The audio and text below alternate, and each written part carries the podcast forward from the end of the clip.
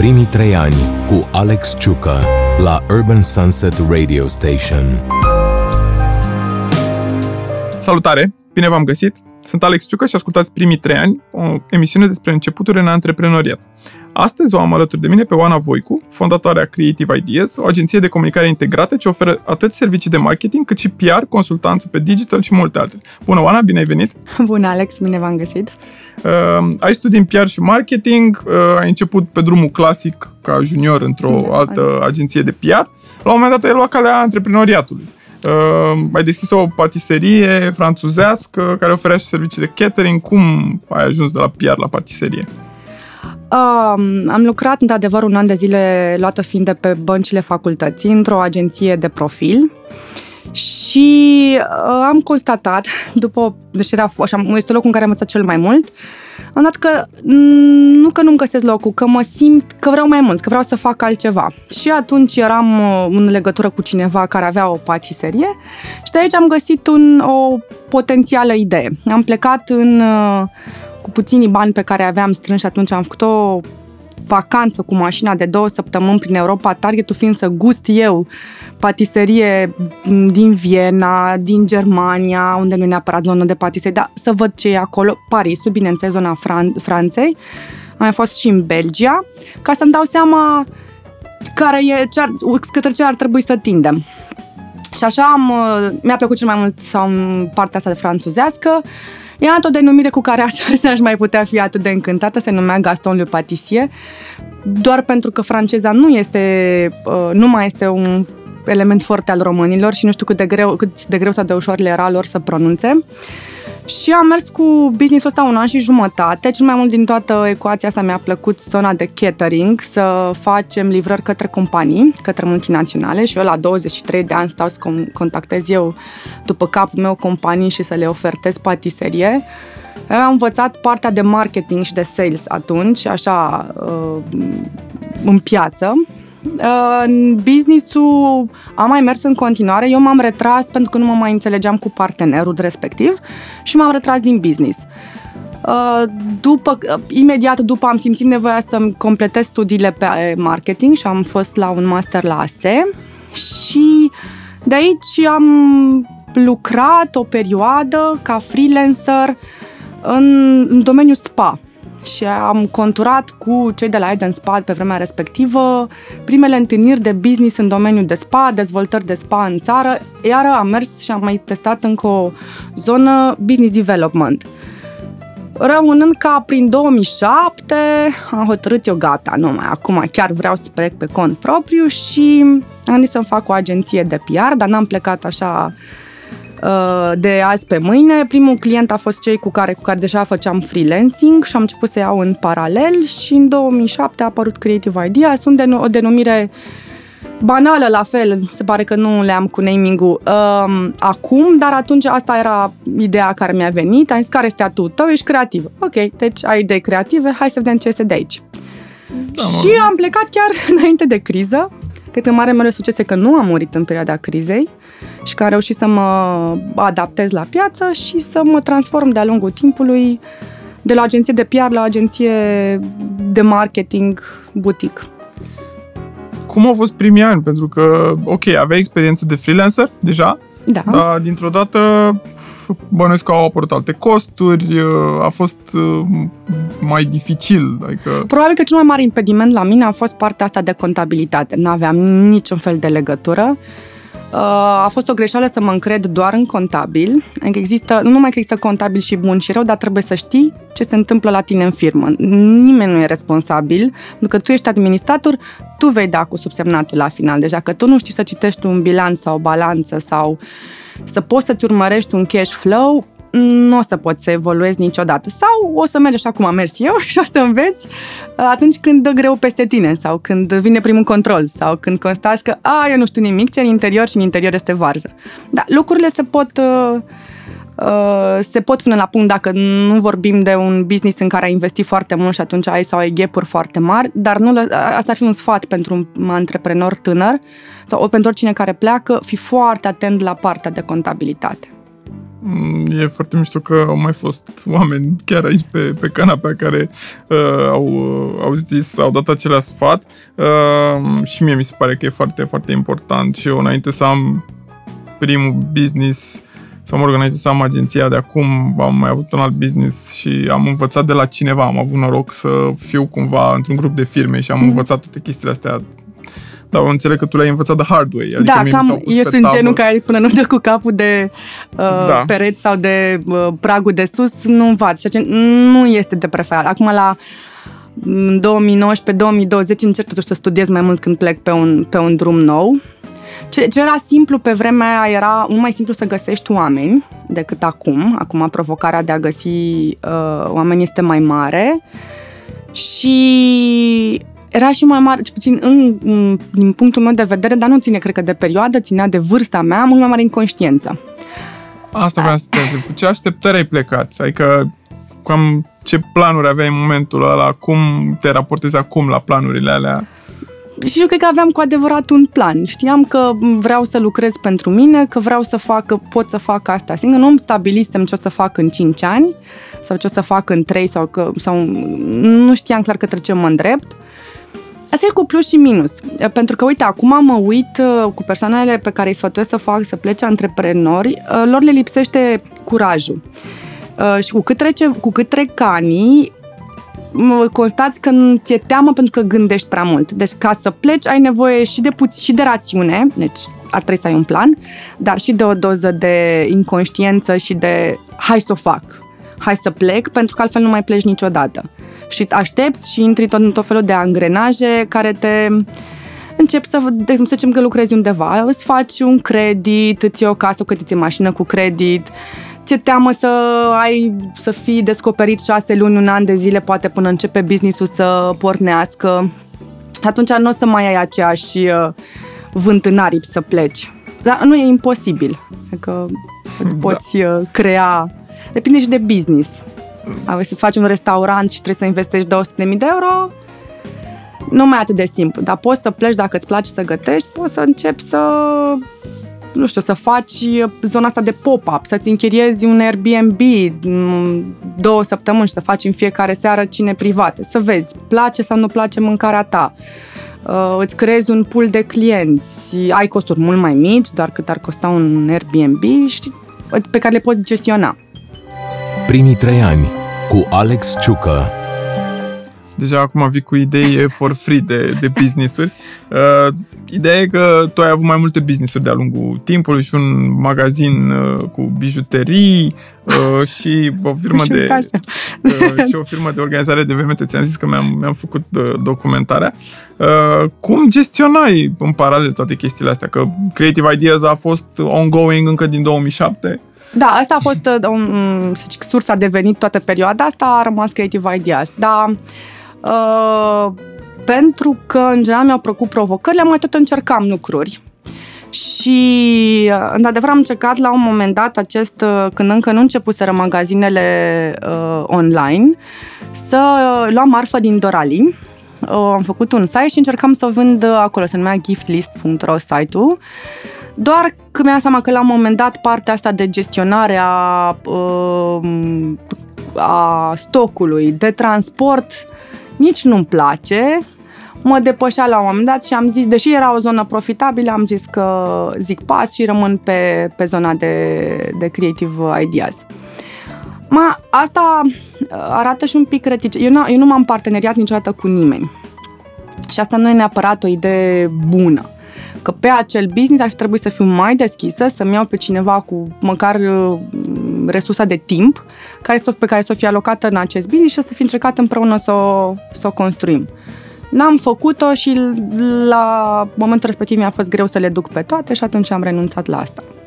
La partea de evenimente mm, era ca o extensie firească a agenției și am zis o ex- să o lărgim dar um, e adevărat, este ora o zonă care nu, nu-mi place foarte mult, e o zonă profitabilă, sfătuiesc oamenii să meargă aici, eventual să nu se ducă în zona de organizare de nunți, ci în zona de corporate, e încă loc, deși pare că nu este încă loc dacă vii cu idei fresh, dar eu nu sunt o persoană extrem de atentă. Și atunci asta este problema mea, că eu tot am vrut mereu să fiu eu actor acolo, în fiecare business. De ce? Ca să-l înțeleg. Adică sunt dispusă ca businessul după ce îl cresc să îl las mai departe unei echipe și să fiu doar la nivel de input de idei sau strategie și partea administrativă de care spuneam că nu mai las la nimeni, uh, dar trebuie să știu ce să cer. Trebuie să știu cam despre ce e vorba în ecuația respectivă. Uh, Creative Ideas știu că lucrează foarte mult cu antreprenori. Da. Aveți și Avem și din business-uri multinaționale, mai mari, dar da, multinaționale, dar a fost o zonă pe care eu o prefer să lucrez cu antreprenori, nu e, iar nu e cea mai simplă, dar e, e și mai rewarding, îți dă mult mai multă libertate, uh, poți să crezi mai mult împreună cu ei și na, nu mergi foarte mult pe acele reguli prescrise. Avem, avem clienți și de 90 ani dintre antreprenorii români cu care am crescut. Foarte tare. Și mie îmi place direcția asta și noi avem o grămadă de, de clienți în zona asta antreprenorială. Eu, sincer, mă oferesc de, de multinaționale. Avem câteva uh-huh. companii mari în portofoliu, dar pentru noi experiențele cu multinaționale au fost proaste sau foarte proaste și atunci uh, prefer business-uri mici, medii. Um, ce voiam să te întreb legat de antreprenori e care este greșeala pe care o fac cel mai des în materie de comunicare antreprenorii din România? Uh, în primul rând că noi au un calcul mare parte, să zicem, ne referim acum la startup-uri. Cea mai mare parte din oameni când își fac uh, business planul, lasă uh, banii pentru promovare la, la final, de obicei intră în ei și vorbim de, că tot vorbeam de restaurante, investesc 200-300 de mii de euro în, în amenajare și la final nu, nu le mai rămâne, mai rămâne 1000 de euro pentru promovare. Și așteaptă așa frumos cu mobila lor extraordinară, de că e foarte, foarte mândri când intru pe scaunul ăsta am dat 2000 de euro, dar ne așteptăm ca oamenii să intre de pe stradă. Și acum, dacă pe vremuri când erai singurul pe o rază foarte mare, intra lumea la tine, acum nu mai e cazul. Deci trebuie să-i faci într-un fel sau altul să afle de tine și abia apoi să-i reții, să-i fidelizezi prin ceea ce oferi tu. Deci ar de acord, e foarte importantă uh, cum arată în interior un restaurant, dar nu este definitoriu. Da, bine, nici promovarea nu e definitoriu, dar trebuie să-ți aloci uh, uh, bani pe partea asta. O altă greșeală pe care o văd, și nu numai la cei care sunt în startup-uri, sunt, e obiceiul de a lucra cu persoane care ți-a zis ție X, Y, Z, nu neapărat pe care le verifici, care sunt din cercul de prieteni și aici exemplu cel mai uh, probabil cunoscut pentru toată lumea este știu și eu pe cineva care face un site. și de-aia avem în 2019 încă site-uri uh, atât de urâte și atât de proaste, pentru că lumea se așteaptă ca pe site-ul respectiv tot să dau 150 de euro. Acum de 150 de euro pe care tu ți-ai dat pe preșul de la intrare, mm, o să facă fix la fel. Adică nu poți să te aștepți să se întâmple prea multe lucruri. Și uh, reticența lor de a plăti uh, un specialist ne întoarcem la partea de, de, de ce te-aș plăti în consultanță, că tu ai spus ceva în jumătate de oră, dar guess what, poate acea informație pe care eu ți-o zic într-o jumătate de oră am și învățat-o și testat-o de-a lungul anilor sau a zeci de ani și asta e, să o ia, să o ia mult mai mult în, în calcul, pentru că nu există ca brand dacă nu este în mintea oamenilor. Uh, e adevărat și, și eu am observat uh, problema asta. Uh, o altă problemă pe care o, o văd foarte des e asta cu lipsa de personal, se plâng oameni din toate domeniile, antreprenori din toate domeniile. Vreau să te întreb cum te-ai descurcat tu în anii ăștia cu partea de recrutări, pentru că, cel puțin în ultimii 2-3 ani, agențiile de comunicare se plâng tot mai des de lipsa forței de muncă, de lipsa interesului, uh, un, cel puțin a unor tineri, nu a tuturor tinerilor, dar sunt mulți care sunt mai, tot mai dezinteresați să facă treabă ca lumea, sunt tot mai mulți care uh, vor salarii foarte mari și cum se descurcă o agenție mică într-un Mă, recu- recunosc că pe panta asta căzusem și eu acum câțiva ani, aceea de a alege să ne plângem. Dar uh, lucrurile nu stau chiar așa. Uite, eu predau la facultate de, do- de 9 ani, nu mi-am luat niciodată din studenți uh, în agenție pentru că nu am vrut să încurc, să uh, încurc lucrurile, dar pe de altă parte pot să-ți spun acum, după atâta experiență, copiii ăștia și ei au teama că nu-și găsesc loc de muncă. Deci undeva oamenii nu se întâlnesc la mijloc. Am rămas tot în acelea credințele vechi. Uh, există tineri la care poți să, pe care poți să-i accesezi, fă un efort în plus și nu, nu, nu-ți spune doar un anunț de job undeva, du-te în facultăți, recrutează. Eu am ales uh, în ultimii ani să merg foarte mult pe tineri și pentru că cred foarte mult în ei, pentru că mi se pare sunt extrem de plini de energie și îmi doresc să-mi iau în agenție și să-i formez. Este... Și asta e cu plus și minus. Pe de-o parte, uh, știi că eu o să-ți plece la un moment, foarte puțin, fiind la, la prim, nu mai rămâne toată lumea la primul job. Uh-huh. Uh, dar pe de altă parte și eu și ei, uh, ei învață de la mine, eu învăț de, eu învăț de la ei, pe de altă și știu că am lăsat ceva bun în, în piață, că sădesc câte o sămânță. Adică asta a fost după o perioadă de frustrare în care îmi spunea, bună, dar ce fac? Eu tot vorbesc oameni și oamenii pleacă. Bun, dar poate ăsta e rolul meu. Rolul meu este să identific oameni buni și să uh, îi dau mai departe.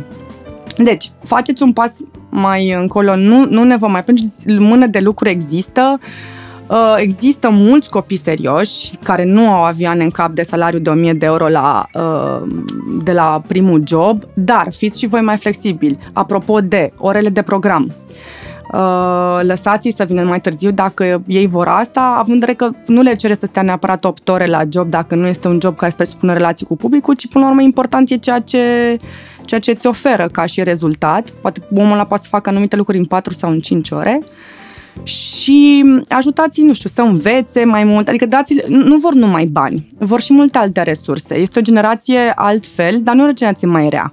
Deci este pur și simplu o generație la care trebuie să te adaptezi. E o generație care este plin, e bombardată de informație uh, și ea este foarte rătăcită, adică cu, uh, mulți dintre studenți nu, nu-și găsesc identitatea dar ține de noi toți să ne vedem la mijloc. Că, uite, mă uit la studenții mei și chiar la cei de la master anul 2, eu am o întrebare în primul curs, e de ce ai ales facultatea asta sau ce vei să te faci când te faci mare.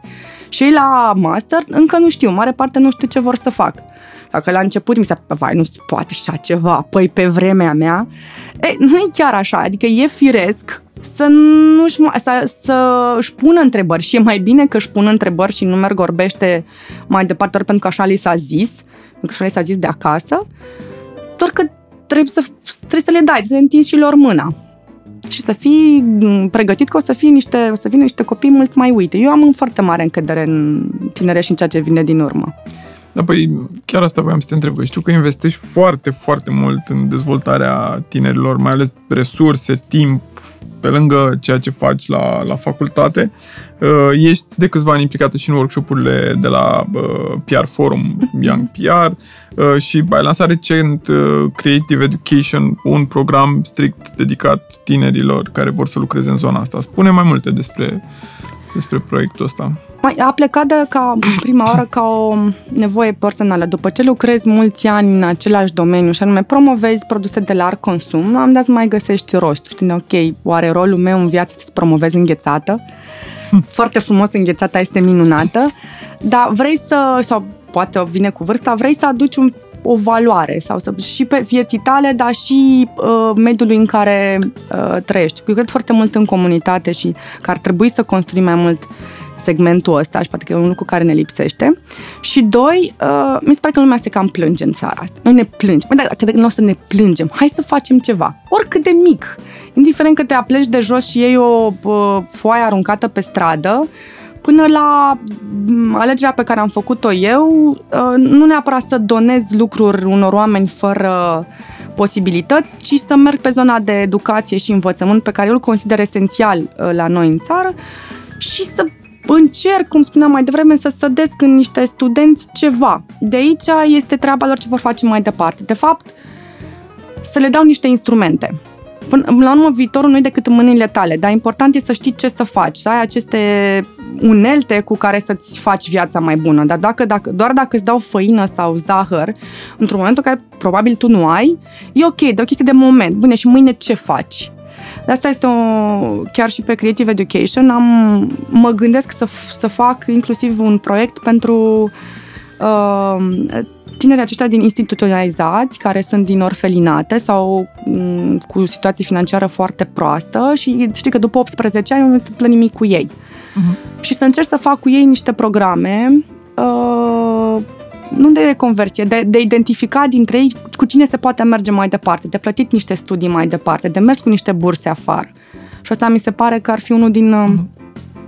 Și toată lumea poate să facă asta. De altfel, uh, industria și a răspuns foarte pozitiv la acest uh, din Creative Education am avut un program care un program de mentorat și mulți din industrie au venit să susțină cursuri pe, for free pentru, pentru studenți și să învețe și să le dea din instrumentele lor. Ceea ce pentru mine a fost extraordinar. Nu mă așteptam că oamenii vor atât de mult să dea mai departe. E adevărat, nu le-am cerut uh, să vină zi de zi o lună de zile, dar au venit în, din timpul lor și au alocat mm, ore și resurse să, să învețe niște copii mai departe, cărora nu le-au cerut nimic nu le-au cerut trebuie să vii la mine în agenție sau la mine în companie să faci un internship. Nu. Îți oferă o informație. Primii trei ani cu Alex Ciucă. Și cum funcționează? spune un pic exact uh, Creative Education, uh, vrei să mai faci anul viitor sau cum?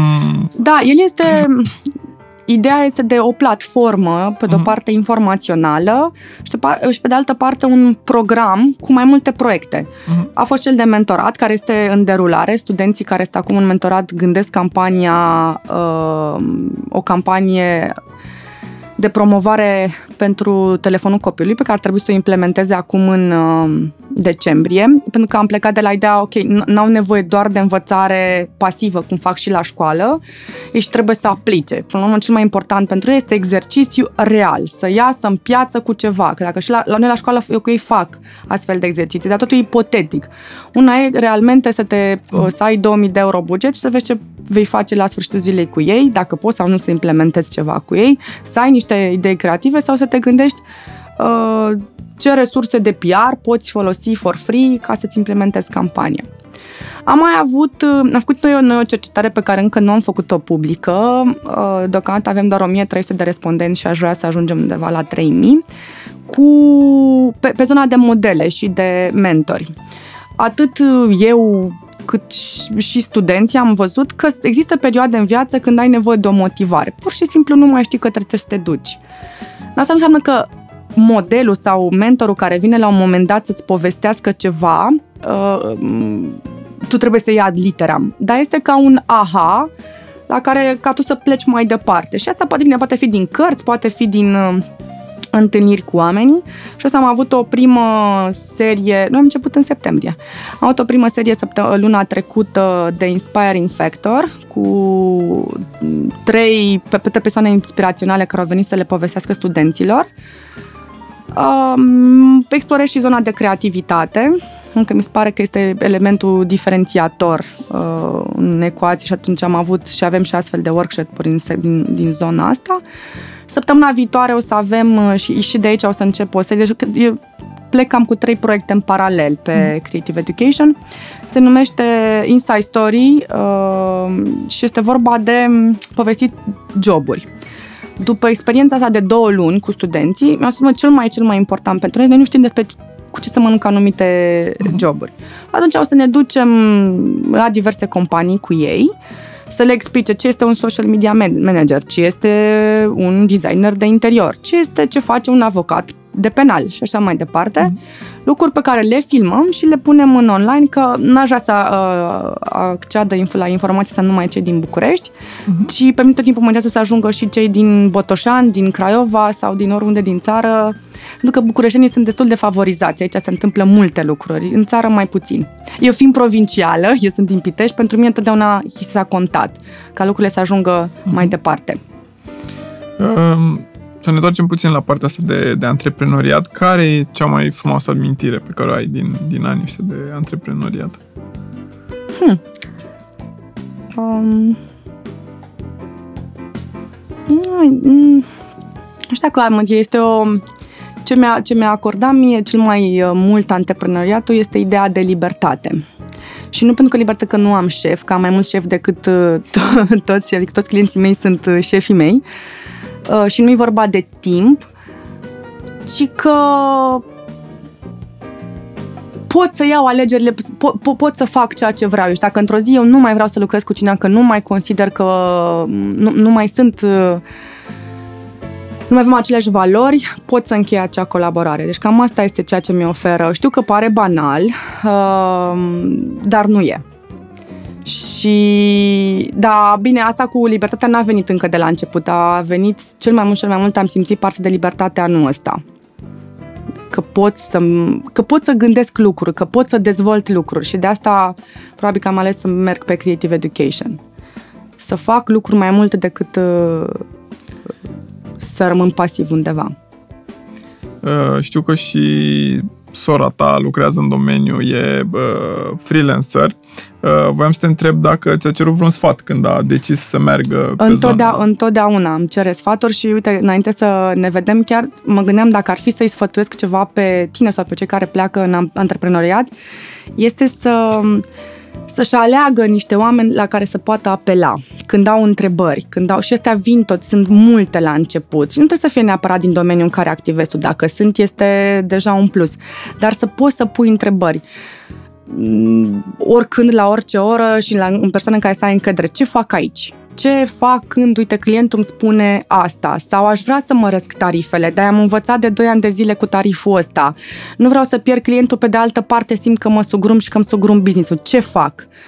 E important să ai cu cine să vorbești. Știu că spune la un moment dat că ai vrea să dezvolți un business în familie. Uh, n-ai încercat cu sora ta să lucrați împreună? Sau? Am mai tot încercat, avem noi așa o uh, am avut un, un site comun în stilul meu, .ro. Uh, visul meu este în continuare să pot să lucrez cu sora mea, dar uh, ea a avut, un, eu sunt cu 9 ani mai mare decât ea și probabil că a, a simțit nevoia să-și dovedească că ea poate și singură. A făcut aceeași facultate ca mine, a ales același domeniu, a plecat pe freelancing și ca să nu se simtă vreodată în umbra mea, să, a vrut să-și dovedească că poate vede că poate acum și eu aștept să dezvoltăm la un moment dat ceva. Poate că e mult mai bine așa, poate că dacă plecam uh, de atunci se crea o uh, disproporție de putere. Uh-huh. Așa știm clar că suntem egali pentru că amândouă putem și am demonstrat că putem. Um, ai fost, au fost momente în care ai vrut să renunți? Ah, sigur. sigur, foarte des se întâmplă lucrul ăsta, mai ales când uh, mi se pare că nu mai am timp pentru familie, pentru copil sau când uh, problemele nu se mai sfârșesc, dar mm, cred că încă n-aș fi dispusă să dau prea repede partea de libertate. Uneori confortul financiar vine mai mult dacă aș lucra undeva decât uh, din antreprenoriat, care are ups and downs-uri și dacă nu înveți în timp uh, să economisești și să-ți poți pune deoparte și să disociezi partea ta de administrator și banii companiei de banii tăi, nu o să-ți fie bine.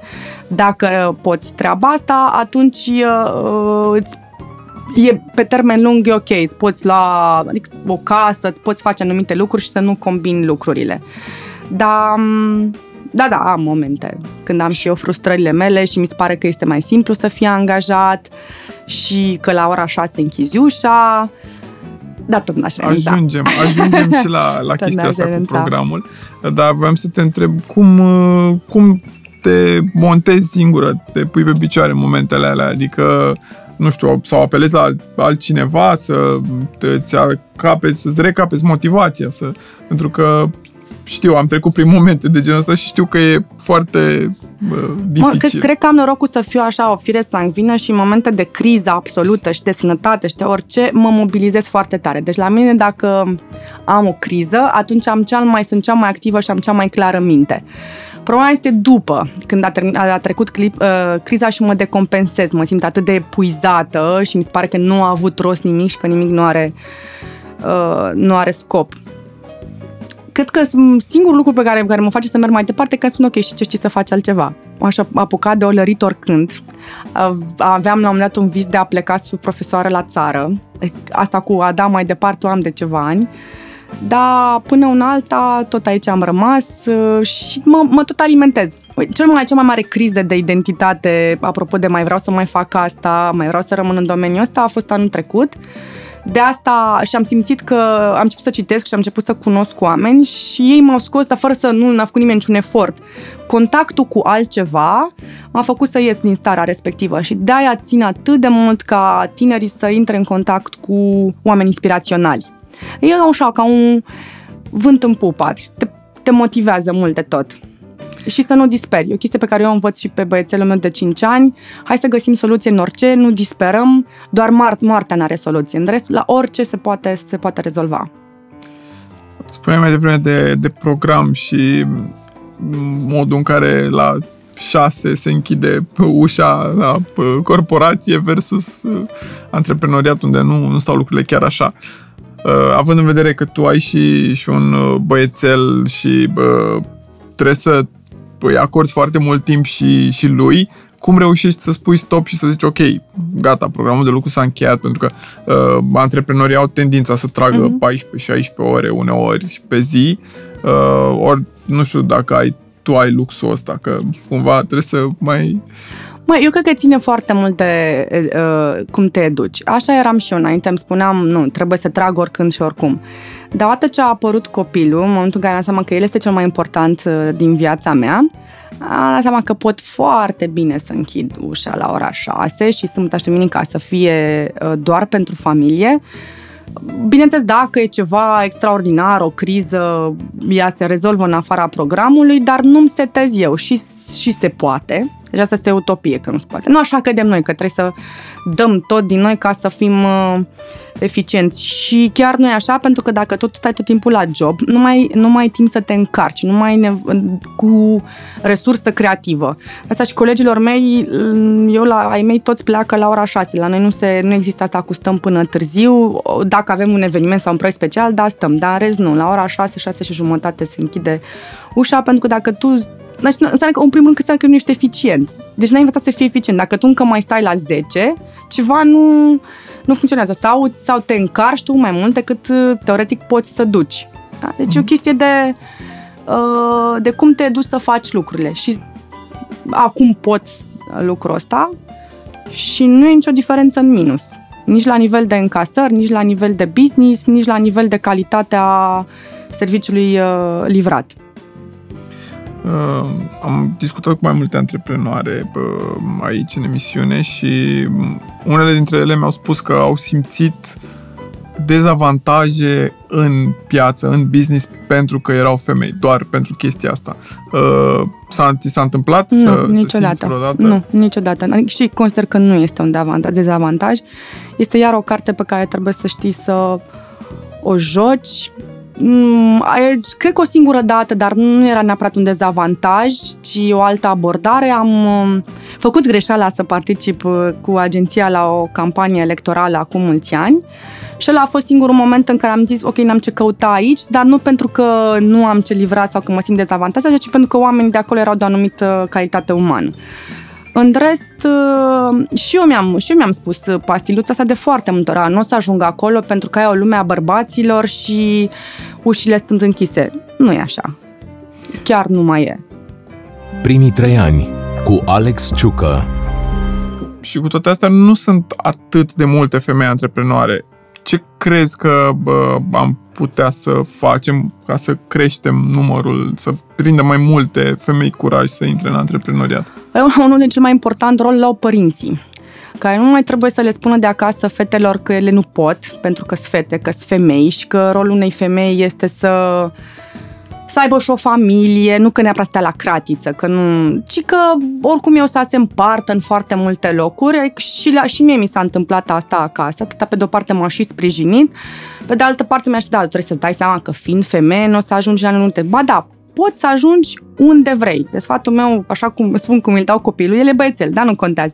Este poți să faci ce vrei, doar să-ți propui treaba asta. Uh, din, în ultima, aștia tineri din, din, pe care îi văd acum, fetele au mult mai mare drive acum și mă aștept ca în următorii ani să existe mult mai multe business-uri cu pornite și cu femei antreprenor. Mm, De asemenea, am mai văzut femei extraordinar de deștepte și cu super potențial, care aflate într-o relație uh, sunt demotivate de partener. Că apare ideea asta de competiție, n-aș vrea ca tu neapărat să fii mai bine, mai, nu, neap- nu pentru că nu te, nu te creditezi, ci cine știe, poate să ne certăm pentru că o să-ți schimbi atitudinea. Asta am văzut-o mult în- și în ultima perioadă persoane care, uite, un exemplu, o chestie care sincer m-a șocat, o familie în care el alesese să plece pe antreprenoriat de vreo 2-3 ani, Uh, ea lucrând într-o multinațională pe un job foarte bun, la- am intuit la ea, are niște skills-uri extraordinare pe un anumit domeniu și am zis, ok, ar trebui să pleci pe antreprenoriat. Mi-a zis, da, aș vrea, dar nu mă susține soțul, pentru că da, ai zis că măcar cineva să fie stabil și să fi plecat și să fie într-o, într-un job. Și mi s-a părut foarte necinstit. Adică, ai, tu ai plecat, adică pentru tine a fost ok să poți să fii antreprenor, dar uh, soției să-i tai uh, aripile. Nu sunt feministă, deloc, nu cred, absolut deloc în feminism, în egalitatea asta suntem egali în drepturi, că așa ar fi normal. Dar nu, nu consider că... Adică dacă e să ne luăm la bătaie, cu siguranță să o ești mai forțos. Deci nu suntem egali. Da? Deci nu sunt feministă. Doar că nu trebuie să ne poziționăm uh, social inferior, doar pentru că așa am plecat uh-huh. cu toții de acasă. Um, care sunt metodele pe care, prin care înveți lucruri noi? Pentru că e, dai foarte mult în, din knowledge-ul tău către studenți. Uh, cum înveți tu lucruri? Nu știu, citești cărți de business? Citesc, uh, e adevărat, citesc. Asculti podcasturi? As, da, da, și citesc și ascult posca- podcasturi, mă uit la um, documentare, călătoresc, este o sursă de, nu e o sursă de, rela- de relaxare, ci una de acumulare de informație. De exemplu, am constatat că uh, am un... Uh, am o, o gaură pe zona culturală și e o chestie pe care acum uh, încerc să o hrănesc ca să mă dezvolt și în zona respectivă. Și poate cel mai și cel mai mult din, uh, din ce învăț este din văzând și făcând. Deci doar în momentul în care am început ceva și fac, cu adevărat pot să spun că îm- învăț activ. Restul adun informație. Și mi se pare că iar asta este o greșeală infinit mai mulți oameni mai, mai citiți decât mine și văd, m- adică se citește, se, la nivel să se citește destul de mult. Dar nu, nu mai scânteia să merg mai departe. Adică acumulez atât de multe informație și da, asta poate să, naște, să nască și frică. Că să mi se pare că sunt impostor dacă o să plec, că încă nu știu suficient, dar cine sunt eu? Lucruri pe care și eu l-am, și eu am acest complex al impostorului. Dar dacă nu rupi bula asta, nimic nu o să se întâmple. Dacă nu faci, cu riscul că există hater și o să-ți zică și una și alta tot timpul am frica. Am merg mai departe, că altfel uh, am mai fi șansa doar să stau, uh, să stau pe loc. Și am stat destul de mulți ani, tot de teama de, uh, de a nu... Dar cine sunt eu să, a, a, să merg pe un domeniu și ce pot să spun este că zona asta de confort ucide. E ok, ți-e cald, ți-e bine, dar nu se întâmplă nimic în viața ta n- și nu ai energia asta să mergi mai departe. Și de când am ales să nu mai fac asta, toată lumea îmi spune că vede o schimbare și, într-adevăr, eu sunt mult mai veselă și mai fericită, deși muncesc mai mult, că mă încarc mai tare. Spui că ai stat, dar nici tu nu erai într-o zonă caldă și safe, adică totuși aveai un business.